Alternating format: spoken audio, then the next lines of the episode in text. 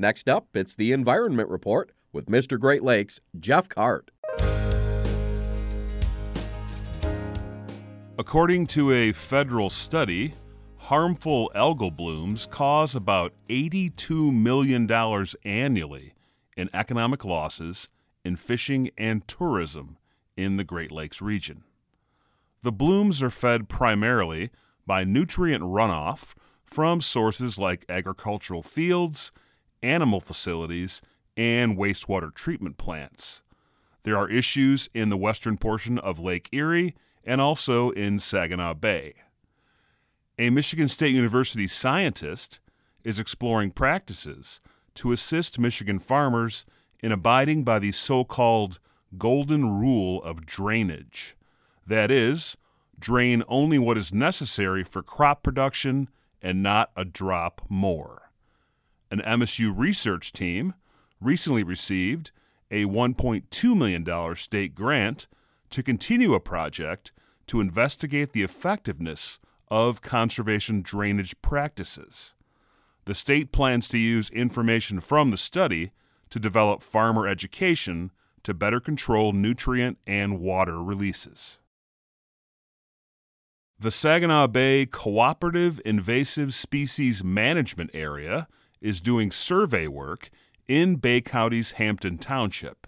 It's to control for non native Phragmites, which are an invasive reed.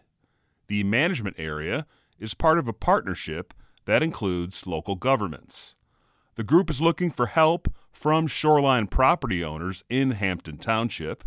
They're seeking permission to treat for Phragmites on people's property and shoreline. The project will later expand into Tuscola County. Phragmites block shoreline views and water access, crowd out native plants and wildlife habitat, and are a fire hazard. More information about the Hampton Township Treatment Project is online at scbisma.com.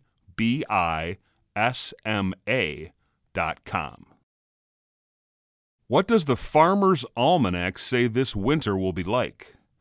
Cold and stormy. A 2023 winter outlook says the burr is back for the upcoming winter season. The Farmer's Almanac makes long range weather predictions using a formula that considers factors such as sunspot activity and tidal action of the moon. The almanac says there are indications that an El Nino will mean cold temperatures throughout the United States.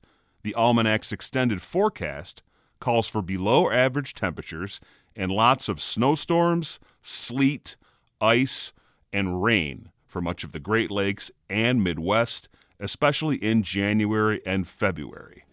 Winter officially starts on December 21st. This has been the Environment Report. For information on these and other stories, see MrGreatLakes.com. For Delta College Public Radio, I'm Jeff Kart.